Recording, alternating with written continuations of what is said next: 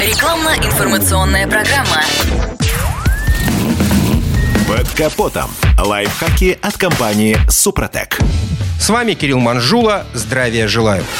Покупка поддержанного автомобиля связана с многочисленными рисками, причем техническое его состояние и предстоящие ремонты далеко не главные проблемы. Юридические обременения, долги и залоги прошлых владельцев могут стать куда более сложной проблемой, нежели переборка двигателя или ремонт кузова, и куда более дорогой. Выгодная на первый взгляд сделка зачастую содержит множество подводных камней. Бесплатный сыр бывает, как известно, только в мышеловке. Самый сложный как с точки зрения проверки, так и в смысле последующего решения юридический вопрос. Как не вляпаться в историю, когда нового владельца попросят вежливо чужую де юра собственность вернуть, а вот заплаченные за нее деньги только через суд. Раньше было проще. ПТС лежал в банке, выкупил машину, забрал. Если на паспорте транспортного средства не стоит отметка «дубликат», можно смело брать. Ведь отдав паспорт, банк подписывает раскаивается в том, что претензий не имеет. Однако позже выяснилось, что и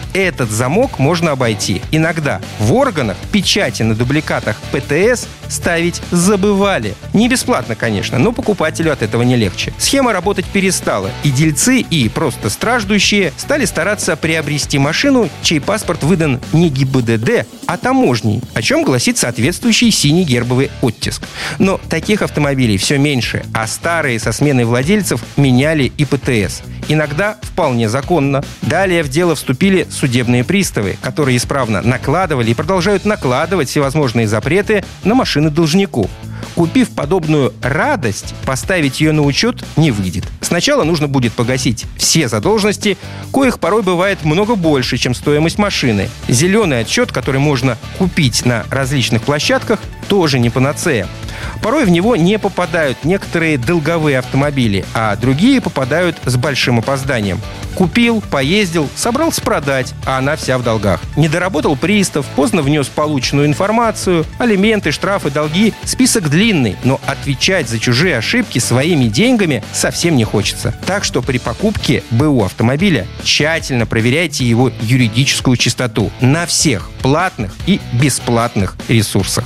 На этом пока все. С вами был Кирилл Манжула. Слушайте рубрику «Под капотом» и программу «Мой автомобиль» в подкастах на нашем сайте и в мобильном приложении «Радио КП», а в эфире с понедельника по четверг в 7 утра. И помните, мы не истина в последней инстанции, но направление указываем верное. Спонсор программы ООО «НПТК Супротек». Под капотом. Лайфхаки от компании «Супротек».